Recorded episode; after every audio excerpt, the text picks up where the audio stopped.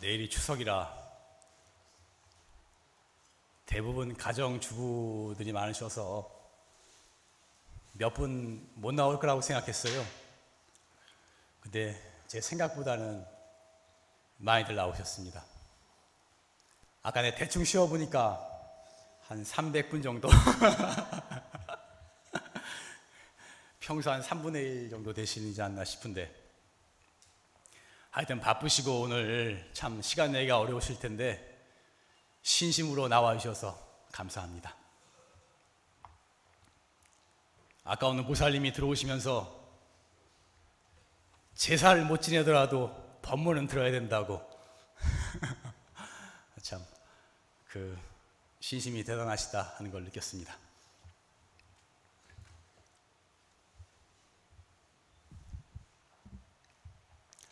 내일이 추석이죠, 추석.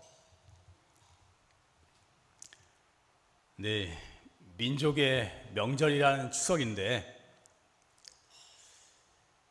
추석이 어떤 날인가를 생각해 보니까, 추석은 감사하는 날이다 하는 생각이 듭니다.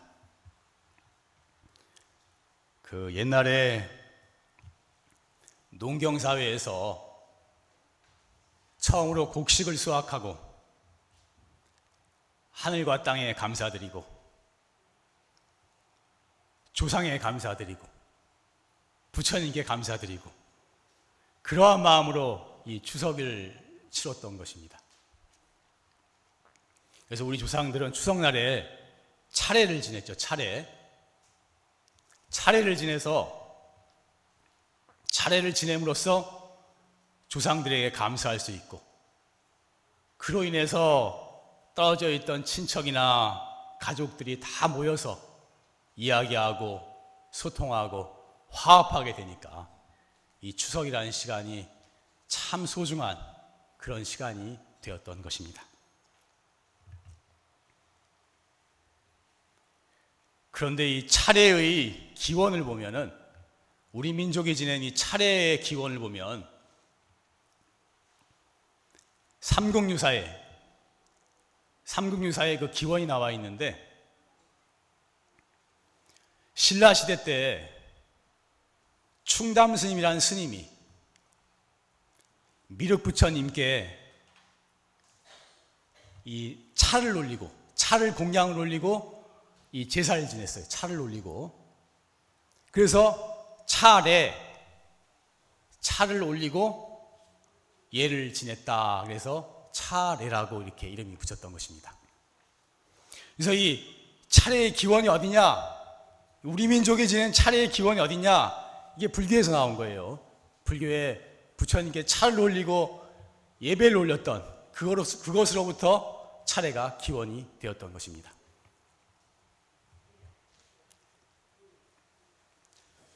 그래서 이제 원래는 차례에 차를 올리는 것이 오랜, 오랜 세월 동안 이렇게 차를 올리는 걸로 이렇게 내려왔어요. 내려왔는데, 조선시대 때, 조선시대 때, 이제 영조가, 영조대왕이 어명을 내려가지고, 비싼 차 대신에, 그 당시엔 차가 굉장히 비쌌나 봐요. 비싼 차 대신에 술이나 뜨거운 물을 올려라 이렇게 어명을 내렸대요. 그래서 이제 이 차례가 차례 차를 올리는 데서 이제 술을 보통 술을 많이 올리는 걸로 이렇게 바뀌게 되었다 이렇게 하는 것입니다. 그래서 이게 제사를 지낼 때는 유교식 제사하고 불교식 제사가 차이가 납니다. 유교식 제사는 아, 먼저 음식이 좀 차이가 나는데 아무래도 불교식 제사는 고기라든지 술을 올리지 않습니다. 보통 이제 과일이나 뭐 과자나 떡이나 뭐 밥이나 나물이나 이런 걸로 하고 고기나 술을 올리지 않죠. 음식에서. 그리고 가장 큰 차이점이 뭐냐 하면은 유교식 제사는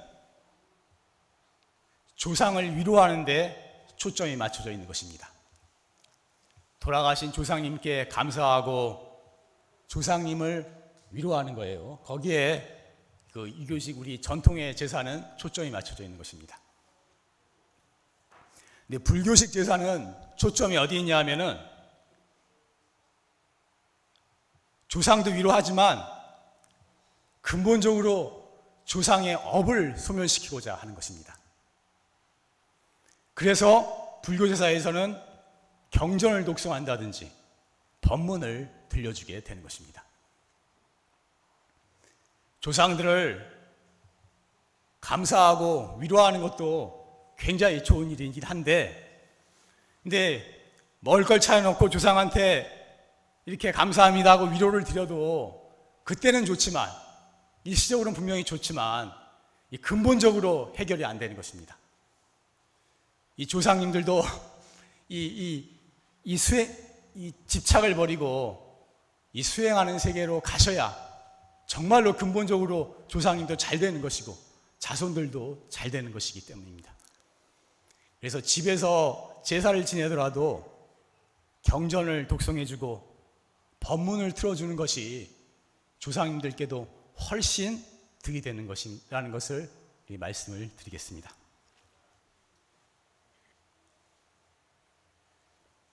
오늘은 내일이 추석이 그래가지고 이 제사에 대한 이야기라든지 뭐 전설 같은 이야기지만 영가들에 대한 이야기라든지 현실적으로 좀 이런 이야기를 좀 할까 이렇게 생각하고 있습니다.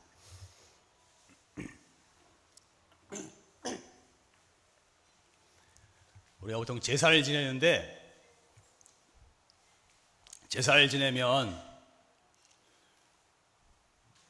1년에 한 번 보통 돌아가신 분 제사를 지내죠. 기제사. 제사를 지내는데 그 제삿날을 이 돌아가신 영가들이 사실은 학수고대하고 있는 것입니다. 왜냐하면은 영가들은 대부분 배고픔의 고통에 많이 시달리고 있어요. 원래 살아서 잘 살고 남들에게 항상 베푸는 행을 하고 수행을 하고 이렇게 살아서 잘 사는 사람은 죽어서도 아무 문제가 없어요, 사실은. 더 좋은 곳으로 가게 되는 것입니다. 그러나 대부분의 사람들이 그렇게 잘한 것도 없고 그렇게 또 크게 죄 지은 것도 없고 이런 사람이 대다수인데, 대다수인데 이럴 경우에 영가들이 대부분 이 배고픔의 고통에 많이 시달리는 것입니다. 그래서 이 자기 제삿날 제사 지내주기를 굉장히 고대하고 있는 것입니다. 그렇기 때문에 이 제사를 지내주는 것은 굉장히 좋은 일입니다. 배고픈 사람한테 먹을 것을 주는 것도 좋은 일인데 하물며 우리 돌아가신 부모님이나 조상님에게 제사를 올리는 것은 굉장히 좋은 일이고 또 중요한 일인 것입니다. 지장경 경전에 보면은 부처님께 제를 올리고 공양을 올리고 영가를 위해서 제를 지내주게 되면은 그 공덕의 7분의 1은 죽은 영가에게 돌아가고 7분의 6은 그 제사를 지내준 그 사람에게 돌아간다. 그렇게 나와 있어요. 그래서 그러한 공덕으로 영가들도 결국은 좋은 곳으로 천도될 수가 있다. 이렇게 지장경에 나와 있습니다. 제가 오늘 드리는 말씀은 경전에 근거한 것도 있고 제, 제 개인적인 경험에 근거한 것도 있다는 것을 먼저 밝혀드리겠습니다. 아까 사서 잘 사는 사람들은 더 잘 되고 아무 문제가 없다 그랬는데 사실이 죽어서도 이 영혼의 세계에서도 신분이 있는 것입니다. 이 세상 사람도 잘 사는 사람이 있고 못 사는 사람이 있고 높은 사람이 있고 낮은 사람이 있듯이 이 죽은 영혼의 세계에서도 신분이 있는 거예요. 높은 위치에 있는 영혼도 있고 아주 낮은 위치에 있는 영혼도 있는 것입니다. 그 신분이 어떻게 갈리느냐? 이 세상은 신분이 돈과 권력에 의해서 갈립니다. 돈 많은 사람, 권력이 높은 사람이 높은 사람이에요. 보통. 그렇지만 이, 이 영혼의 세계에서는 돈과 권력은 아무 의미가 없는 것입니다. 거기서, 거기서 가장 중요한 것은 무엇이냐면 얼마나 거룩한 마음의 경지에 이르렀느냐 하는 것이 가장 중요한 것입니다. 그래서 이 마음을 닦는 수행을 해서 이 영원한 세계 우주의 근본을 깨달아 대자유를 얻은 이 도인이 이 영혼의 세계에서 가장 높은 위치에 가장 높은 신분에 이렇게 계시게 되는 것입니다. 그 다음에가 어떤 분들이 가냐면 신분이 그 다음에는 대의를 위해서 몸 바친 사람이 그 다음 위치에 오르는 것입니다. 졸면 안 돼요. 눈을 뜨시고 아까 나한테 제사를 못 지내도 법문을 들어야 된다고 그러신 분인데 조심히면 안 됩니다. 그 다음에가 이 우주의 세계에서 가장 높고 높은 위치는 마음을 닦아 깨달음을 이룬 분이 가장 높은 분이고 그 다음에가 중요한 것이 대의를 위해서 큰 의를 위해서 몸 바친 분들이 그 다음에 위치에 중요한 위치에 가는 것입니다. 국가를 위해서 목숨을 바친 사람들, 어려운 이웃이라든지 굶주리고 헐벗고 병든 사람들 위해서 헌신한 사람들, 그리고 또 부모에게 극진한 효도를 한 사람들, 청렴하고 정직하게 사는 사람들, 이런 사람들이 그 다음에 이제 높은 신분에 도달하게 되는 것입니다. 그리고 잘한 것도 없고 못한 것도 없는 사람이 대다수예요. 그렇게 잘 살지도 못하고 큰 죄도 없는 사람이 대다수고. 그리고 큰 죄를 지은 사람은 축생이나 지옥이나 이런 악도에 떨어지게 되는 것입니다. 제가 뭐 축생으로 떨어지고 악도로 떨어지고 그러면 이 소설에 나온 이야기라고 생각할지 모르겠는데 그거 사실인 것입니다. 이 짐승 같은 행동을 한 사람은 반드시 다음에 짐승으로 태어나게 되는 것입니다. 그래서 어느 종교를 믿어야만 구원을 받는 것이 아니에요. 내 종교 안 믿으면 다 멸망당한다고 그렇게 주장하는 사람들이 많지만 그런 것이 아닌 것입니다. 사실 얼마나 이, 이 종교를 믿어야 다 구원받고 이 종교를 믿으면 다 구원받고 이런 것이 아니라 자기가 얼마나 수행을 해서 훌륭한 마음의 상태에 이르렀느냐. 자기가 얼마나 세상과 많은 사람들을 이익되게 살았느냐 하는 것이 중요한 기준이 되는 것입니다. 그런데 이, 영혼들, 영가들 중에서 문제가 되는 것이 제명에, 제명에 못 죽은 영가들이 특히 문제가 생기는 것입니다. 이 제명에 못 죽으면 그 영가들은 그, 그 집착 때문에, 그 억울함 때문에 이 떠나지를 못해요. 떠나지를 못하기 때문에 이 항상 문제의 소지를 일으키게 되는 것입니다. 어디 보도에 잠깐 나온 글인데 우리나라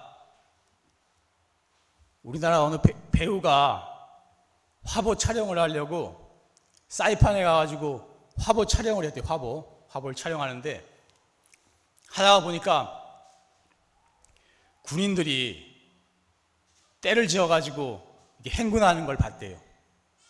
어, 그래서 이상해서 주변 현지 사람들한테 물어봤대요. 군인들을 많이 봤는데 군인들이 어디 있냐고. 그러니까 그 현지인들 대답이 지금 사이판에는 군인은 하나도 없다. 하나도 없는데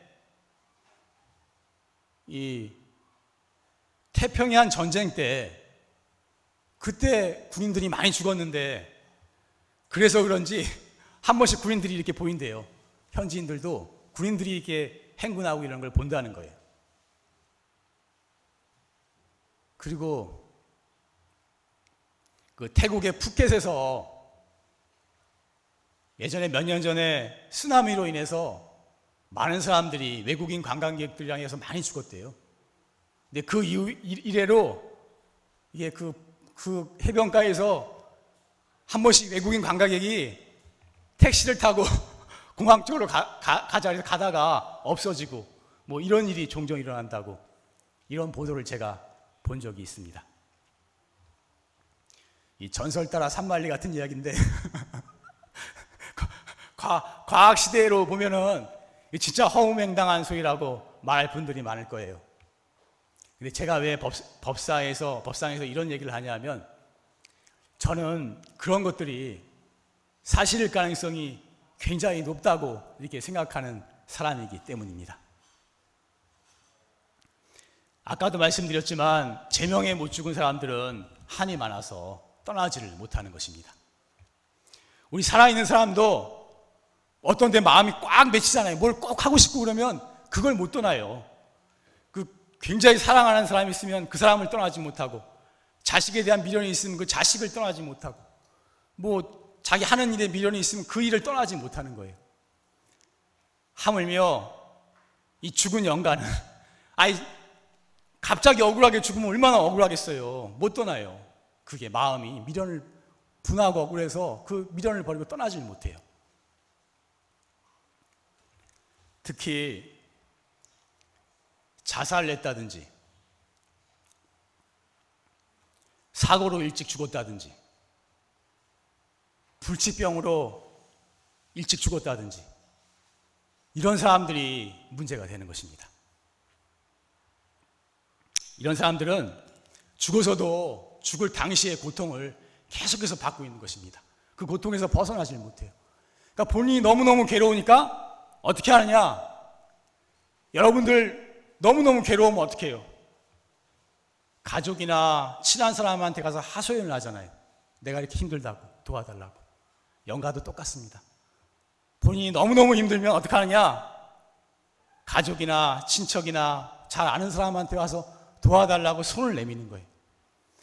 본인은 도와달라고 손을 내밀었는데 그것이 살아있는 사람한테는 악영향으로 오는 것입니다. 그 죽은 영가의 고통 때문에 살아있는 사람한테는 영가가 해치려는 게 아닌데도 살아있는 사람한테는 그게 악영향이 오게 되는 것입니다.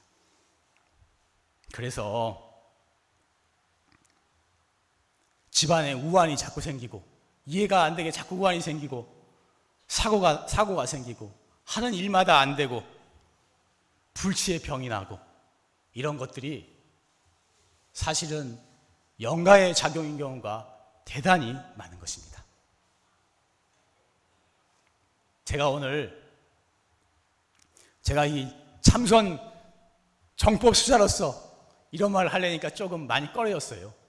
근데 제가 그, 그동안 느낀 바로는 이 영가 문제가 우리가 생각하는 것보다 훨씬 더 중요하고 훨씬 더 많은 영향을 받고 있다는 것을 제가 확실히 느끼게 되었습니다.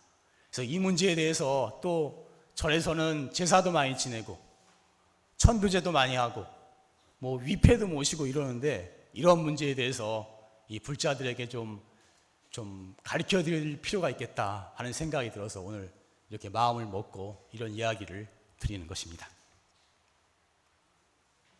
그래서 우리가 몸에 병이 생기고 정신적으로도 병이 생기 정신병 같은 것도 생기고 몸과 마음에 병이 많이 생기는데 실제로 병원에 가면은 치료가 안 되는 경우가 굉장히 많은 것입니다. 병원에서는 병의 원인을 1, 20%밖에 모른대요. 병원에서 아는 병의 원인을 1, 20%밖에 몰라요. 8, 90%는 원인을 몰라요. 원인을 모르기 때문에 근본 치료가 안 되는 것입니다.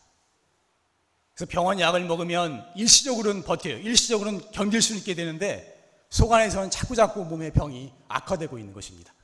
그래서 결국에는 감당할 수 없는 수준까지 악화되고 악화돼서 이게 어떻게 회복할 수 없는 상황까지 가게 되는 경우가 흔한 것입니다. 그렇기 때문에 되도록 병원에서 약 먹는 것을 안 먹으면 제일 좋고 최대한 줄여야 하는 것입니다. 그런데 병원에서 병원이나 한의원이나 이런 데서 원인을 모르고 또 잘 왠지 모르게 잘 안 낫는 병들 이거 제가 이런 말 드리긴 그렇지만 그런 병의 대다수가 거의 대다수가 이 영가들에 작용하고 많은 관련이 있는 것입니다. 원장 스님이 길상사 길병원의 법당에서 개원법회 때 하던 법문을 들어보니까 거기에서도 그런 말씀을 하시더라고요. 우리가 몰라서 그렇지 이런 영가들에 의해서 영혼에 의해서 생겨난 병이 굉장히 많다 이런 말씀을 하셨는데 사실은 이 참 이 불치의 병이나 정신병이나 이런 것들이 우리가 몰라서 그렇지 그런 영적인 영향으로 인해서 생겨난 경우가 대단히 많은 것입니다. 전 앞으로 이것이 과학이 더 발전하게 되면은 지금보다 과학이 훨씬 발전하게 되면은 이, 이 영가의 세계를 훨씬 더 밝혀지게 되는 날이 오지 않을까 하는 생각을 개인적으로 하고 있는 것입니다. 그래서 원인 모르는 장애가 자꾸 생기고 그 몸도 아프고 마음도 아프고 하여튼 괴로운 일이 자꾸 생기게 됐을 때 그런 많은 장애를 가지고 있는 분들은 이 천도도 그 집안에 혹시 안 좋은 영가가 있으면 천도도 필요한 것이고 또 그런 장애를 이기기 위해서는 기도도 많이 필요한 것입니다. 용화산 참선두량이라 기도는 그렇게 많이 안 시키지만 저는 개인적으로 신도들이 기도도 많이 해야 된다라는 생각을 가지고 있는 것입니다. 해결되지 않는 문제들, 해결되지 않는 병들, 자기 혼자서 해결할 수 없는 상황에 부딪혔을 때, 이때는 부처님의 가피에 의지해야 하는 것입니다. 사실은 낫지 않는 불치의 병, 병원에서 도저히 안 되는 거, 이런 거 해결하려면 사실은 가장 훌륭한 치료법은 제 생각에는 부처님께 진실한 마음으로, 간절한 마음으로 기도하는 것입니다. 기도가 사실은 큰 치료가 되는 것입니다.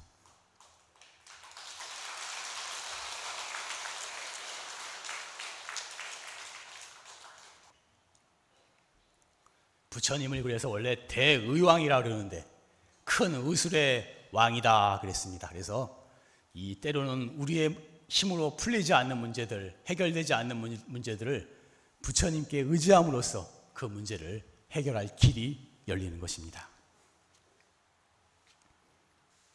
특히 전생의 업으로 인해서 전생의 업으로 인해서 그런 큰 장애를 가지고 있는 사람들이 있어요. 제가 이번에도 그런 사람을 몇 사람 만나게 됐는데 참 이건 병원에도 안 되고 어떻게 해도 안 되고 본인은 너무나 고통스럽고 그런데 이런 사람들은 정말로 목숨 걸고 부처님께 매달려서 기도를 한번 해보시면 그래야만 평생을 기도하고 수행한다는 마음으로 나가야만 그러한 전생의 큰 업장을 벗고 장애를 이겨낼 수가 있는 것입니다. 원래 제가 여러 차례 말씀을 드리지만 사실 죽음이라는 건 없는 거예요. 우리가 죽었다고 생각하지만 죽음이라는 건 없는 거예요. 사실 우리는 우리의 근본 마음은 근본 생명자리는 죽을 수가 없고 없어질 수가 없는 것입니다. 그래서 이 영가들도 죽어서 똑같은 거예요. 마음 쓰는 게 똑같고 좋아하는 거 똑같고 불교 믿던 사람은 불교 제일이라 그러고 기독교 믿는 사람은 기독교 제일이라 그러고 뭐 바둑 좋아하는 사람 바둑 좋아하고 음악 좋아하는 사람 음악 좋아하고 다 똑같은 것입니다. 살았을 때하고 똑같은 마음 상태를 가지고 있는 것입니다. 원장 선생님 법문에도 사람은 몸뚱이가 있는 영가고 영가는 몸뚱이가 없는 사람이다 그러셨어요. 몸뚱이가 있고 없고의 차이지 사실은 사람과 영가가 같이 이렇게 살아가고 있는 것입니다. 그런데 또 한 가지 말씀드리고자 하는 것은 이러한 영가들을 자비로서 구제할 마음을 가지는 것은 좋은데 너무 또 영가에 끄달려서도 안 되는 것입니다. 무당을 찾아가서 구슬한다든지 그런 데 가면 꼭 구슬하라 그래요. 그런데 구슬하면은 일시적으로는 효과가 있습니다. 그 귀신들을 달래주기 때문에 일시적으로 효과가 있는데 또 그들이 와서 괴롭혀요. 얼마 못 가서 더 힘들어집니다. 자꾸 끄달리다 보면은 이, 이 신의 노예가 되고 마는 것입니다. 또 어떤 사람들은 뭐 이런 그런 영가를 어떻게 보인다고 이런 사람들이 있어요. 보이고 뭘 느껴지고 이런 사람들이 있는데 그런 사람들도 그런 것에 너무 심취하고 따라가면 안 되는 것입니다. 아, 그런 게 있구나 하고 담담하게 생각하고 우리는 부처님 정법에 의해서 마음을 닦는 수행을 해가, 해가면은 저절로 그러한 문제가 해결되게 되는 것입니다. 이렇게 아까 영가들이 제대로 못 죽으면 고통에서 많이 헤매고 있고 그래서 사는 사람들도 힘들게 된다고 그랬는데 이러한 영가들이 고통에서 벗어나는 길은 바로 부처님 법에 의지해서 부처님 법에 기위해서 집착을 버리는 공부를 해야만 하는 것입니다. 이 결국은 자기가 집착하기 때문에 떠나지 못하는 거예요. 떠나지 못하기 때문에 자기도 힘들고 가족까지 힘들게 하는 것입니다. 그래서 결국은 이 부처님 법에 의지해서 자기가 집착하는 마음, 원망하는 마음, 이런 것을 버리는 수행을 해야만 이 영가들도 사실은 근본적으로 해결될 수가 있는 것입니다. 그래서 절에서는 천도제를 지내주고 용화사는 또 만년이패를 모셔줍니다. 이 만년이패를 모시는 것은 모시게 되면은 우리가 극장에 가서 영화를 보려고 하면은 극장 표가 있어야 되잖아요. 좌석, 극장 티켓이. 티켓이 있으면 언제든지 극장에 가서 영화를 볼 수가 있잖아요. 근데 여기 용화사 만년 위패단에 위패를 모셔주면은 이 법회가 있을 때 영가들이 항상 와서 자리에 앉아서 법문을 들을 수 있는 권리가 생기게 되는 것입니다. 그래서 위패를 모시면 금방 큰 효과가 있는 건 아니에요. 근데 시간이 지나면서 자꾸 좋은 소리를 들으니까 설령 마음이 나쁜 사람이라도 좋은 소리를 자꾸 듣다 보면 사람이 바뀌는 거거든요. 근데 영가들이 매번 이 법문을 듣다 보면은 알게 되는 거예요. 아, 이런 집착을 버려야 되겠구나. 남 미워하는 마음 버려야 되겠구나. 수행이라는 게 이렇게 중요한 것이구나. 하는 것을 알게 되기 때문에 차츰차츰 영가들이 발심하게 되고 좋아지게 되는 것입니다. 그래서 이 만년위패단의 위패를 모시는 것은 시간이 지나면서 영가들이 차츰차츰 좋아지고 아주 나중에는 발심하게 되고 굉장히 좋아지게 되는 그런 효과가 있는 것입니다. 재미없나요? 지루한가요? 이거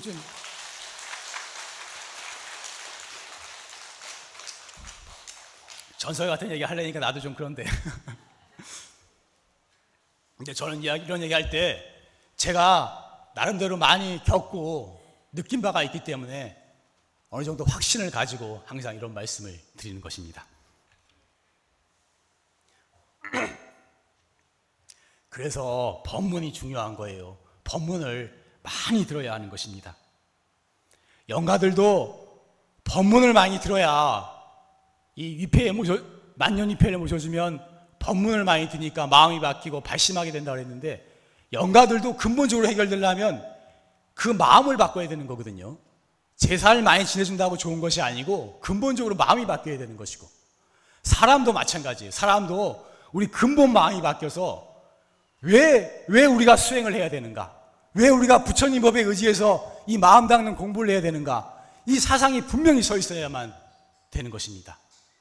그래서 우리가 참선을 해서 참선에 힘을 얻는다는 것은 사실은 쉬운 일은 아닌 것입니다. 정말 평생을 노력해야만 되는 것이고 그렇게까지 가지는 않더라도 우리가 사상을 확실히 세우고 발심을 확실히 해야 하는 것입니다. 그러기 위해서는 좋은 법문을 많이 들어야 됩니다. 듣고 또 듣고 듣고 또 듣고 계속해서 듣다 보면 마음의 중심이 세고 어떻게 살아야겠다는 확신이 생기는 것입니다.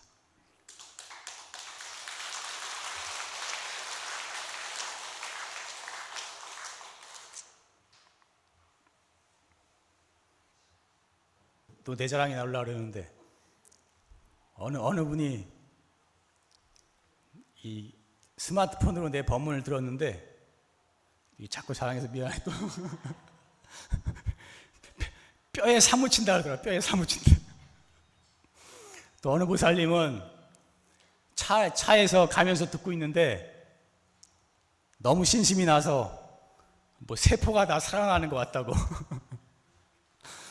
하여튼 법문을 많이 들어야 됩니다. 한 번 들어가지고는 이게 잘 머리에 들어오지 않고 여러 번, 다섯 번, 여섯 번, 열 번, 스무 번 계속해서 들어야만 이 사상이 쓰고 부처님 법이 어떤 것인지 어떻게 공부해야 되는지를 확실하게 알게 되는 것입니다. 사람이 죽을 때가 죽는 순간을 last scene이라고 그러죠. 마지막 마지막 순간인데 이 죽을 때 죽는다는 것은 자기 일생의 총 결산을 하게 되는 것입니다. 자기 사는 거 일생의 총 결산을 하게 되는 것인데 그러니까 이 죽을 때 죽을 때 잘 죽어야 돼요. 죽을 때 죽을 때 편안하고 잘 죽어야 하는 것입니다. 아까도 말했지만 죽을 때 하늘 갖고 죽는다든지 죽을 때 억울하게 죽는다든지 이러면 참 죽어서도 문제가 많은 것이거든요. 그런데 몸도 건강하고 건강하다가 그냥 2, 3일 앓고 죽, 죽으면 좋겠죠. 그렇게 몸도 건강하면 좋고 마음도 편안하고 이렇게 죽으면 제일 좋겠지만 특히 마음이 편하게 잘 죽을 수 있어야 되는 것입니다. 왜냐하면은 죽을 때의 마음 상태가 죽은 이후라든지 다음 생의 방향을 결정하게 되기 때문입니다. 우리도 지금 지금 마음의 상태가 나 오늘 내, 오늘 이후 내일 결정하잖아요. 내가 지금 뭐 어디 놀러 가고 싶다 그런 마음이 있으면 거기 가게 되는 것이고 어떤 사람이랑 만나고 싶다면 만나게 되는 것이고 술 먹고 싶다면 술 먹는 것이고 공부하고 싶다면 공부하게 되는 거잖아요. 지금 마음 상태가 이 이후의 삶을 결정하잖아요. 죽음도 마찬가지예요. 죽을 때의 마음 상태가 죽은 이후의 방향을 결정하게 돼요. 그래서 죽을 때 잘 죽어야 되는 것입니다. 부처님 공부가 부처님 공부는 잘 사는 공부에 원래 잘 사는 공부. 살아서 다른 사람과 다른 사람을 잘 이해하고 다른 사람과 항상 마음을 잘 쓰고 항상 마음이 편하고 행복하게 잘 사는 공부입니다. 불, 불교는. 그렇지만 이걸 바꾸어서 말하면 이 부처님 공부는 잘 죽는 공부예요, 또. 죽을 때도 잘 죽기 위해서 이 공부를 하는 것입니다. 그렇게 죽을 때 참 좋은 마음을 가지고 잘 죽어야 자기도 좋고, 죽어서 자기도 좋고, 자기 남아있는 가족들한테도 좋고, 자기가 나쁘게 죽으면 죽어서도 힘들기 때문에 자기도 고통스럽고 가족까지도 악영향을 미치는 것입니다. 그래서 자기가 잘 죽어야 자기도 좋은 곳으로 가고 잘 되고 가족한테도 좋은 영향을 미치게 되는 것입니다. 특히 연세가 많이 드신 분들은 이제 마지막 회양을 잘해야 돼요. 회양을 마무리를 잘해야 되는 것입니다. 말년 회양이라고 그러죠. 말년 회양. 본인 생각에 살 날이 그렇게 많이 안 남은 것 같다. 그렇게 많이 안 남았어도 이제 좀 노년기에 들어가는 것 같다 그러면 회양을 잘해야 되는 것입니다. 먼저 마음속에 있는 응어리를 다 풀어야 돼요. 누구 원망하고 미워하고 마음에 맺힌 거 있으면 그거 다 풀어야 돼요. 이 죽을 건데 그거 원망하고 미워하는 마음 가지고 있어서 뭐 하겠어요? 그 남 미워하고 원망하는 마음 있으면 또 그 마음 때문에 떠나질 못하는 거예요. 그리고 뭐 미련 갖고 집착하는 마음도 내려놓도록 노력을 해야 되는 것입니다. 돈에 돈에 너무 집착하면은 그 돈을 떠나지 못해요. 자기가 자기 자기 재산 모은 거 그거 아까워서 떠나지 못해. 저 가족이나 사랑하는 사람 너무 집착하면 또 그 사람을 떠나질 못하는 것입니다.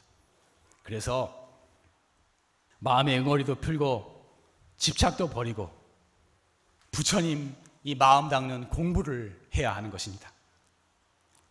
이 마음 공부를 하면서 죽은 후에도 다음 생에도 세생생 불법 만나고 공부하게 되기를 바로내야 하는 것입니다.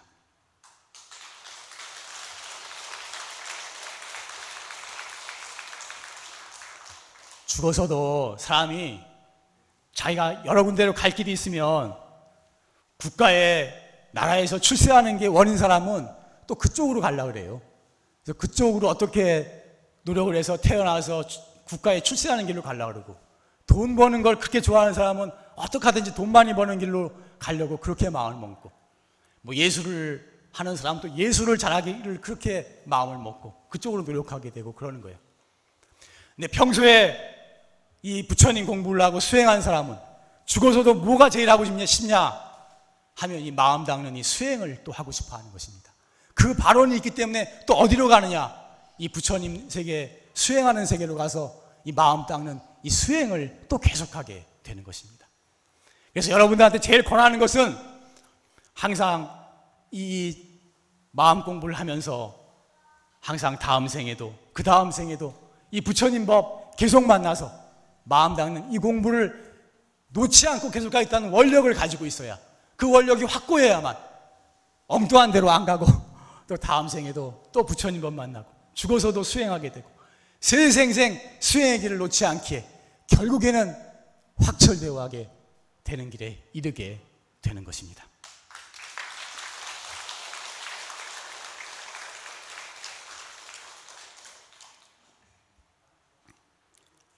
불법을 모르고 수행을 모르는 사람은 남 원망하고 그 집착을 버리지, 버리지 못하기 때문에 살아서도 자기 이 나라는 것에 집착해서 다른 사람한테 해를 끼치기 쉽고 죽어서도 그 고통을 받게 되고 가족에게도 악영향을 미치게 되고 이렇게 되는 것입니다.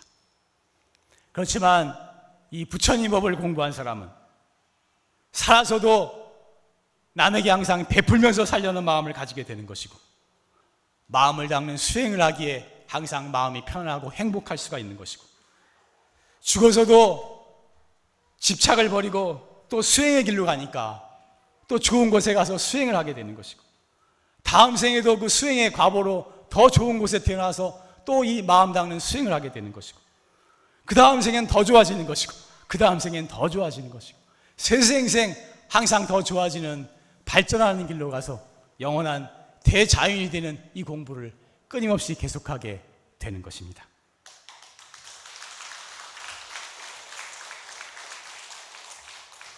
그래서 제가 항상 강조하지만 부처님 법을 만난 것이 너무나 중요한 것입니다.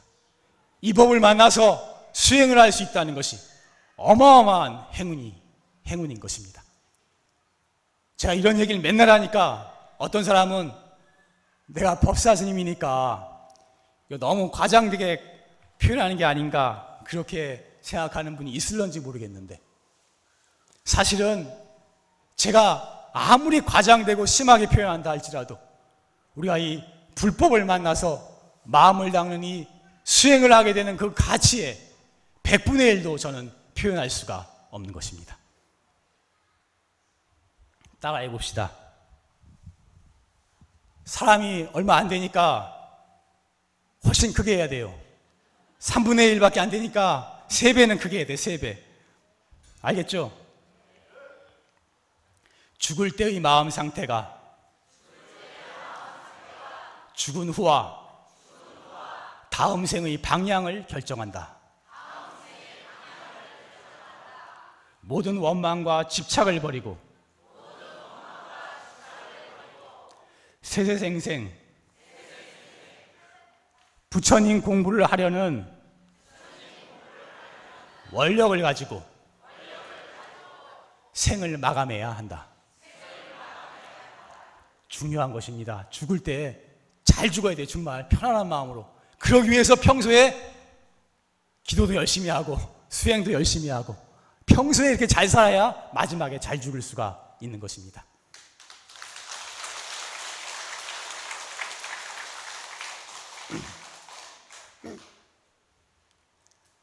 옛말에 잘 먹고 죽은 귀신은 때깔도 좋다 이런 말이 있어요. 잘 먹고 죽은 귀신 먹다 죽은 귀신인가? 원래 어, 원래가 어떻게 되죠? 잘 먹고 죽은 귀신이 먹다 죽은 귀신이에요? 네? 잘 먹고 죽은 귀신이에요? 네. 잘 먹고 잘 먹고 죽은 귀신은 때깔도 좋다 이런 말이 있어요. 들어보셨죠?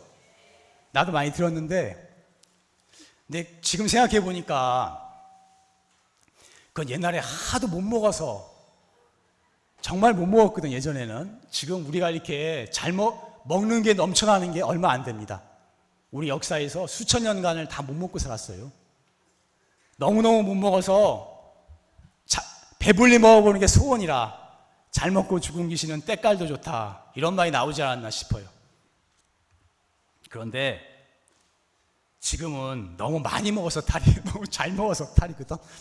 그러니까 지금은 너무 잘 먹으면 살만 찌고 때깔이 더 나빠요. 그러니까 제가 볼 때 이 속담은 좀 바꿔야 될 것 같은데. 그래서 제가 생각을 해보니까 진짜 때깔이 좋은 귀신은 어떤 귀신인가 생각을 해보니까 수행하다 죽은 귀신이 제일 때깔이 좋을 것 같아요. 그래서 앞으로는 이 속담을 바꿔야 되겠다.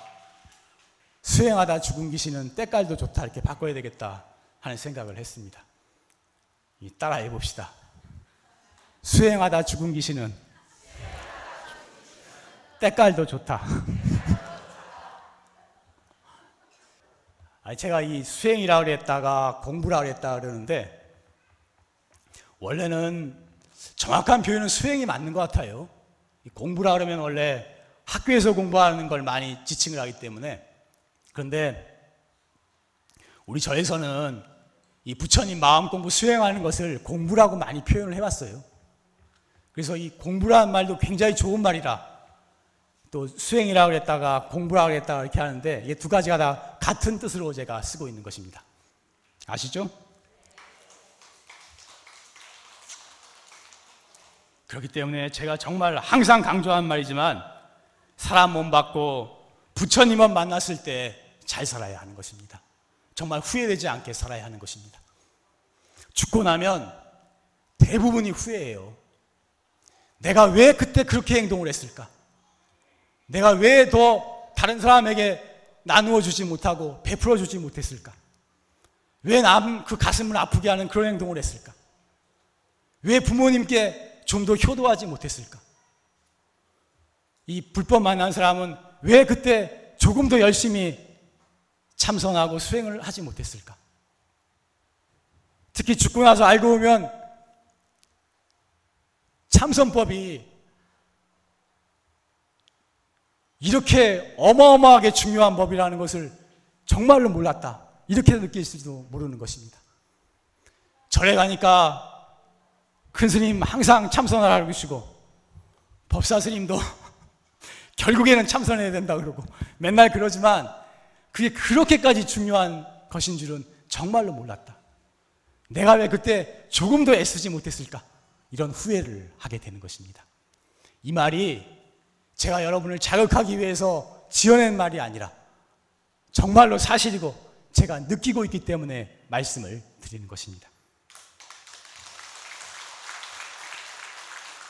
그래서 원장, 원장 스님 법문에 금생에 약불 종사원 하면 금생이, 금생이 간절히 일러주는 이 말을 따르지 아니하면 내세에 당연한 한만단 하리라 내 생에 당연히 한이 만단이나 되리라 그러셨거든요. 그렇기 때문에 이 부처님 법에 대한 확고한 신심을 가지고 세생생 이 법에서 물러나지 않으리라 하는 마음을 가지고 물러나지 않는 신심으로 평생을 이렇게 공부해 나가도록 합시다. 감사합니다.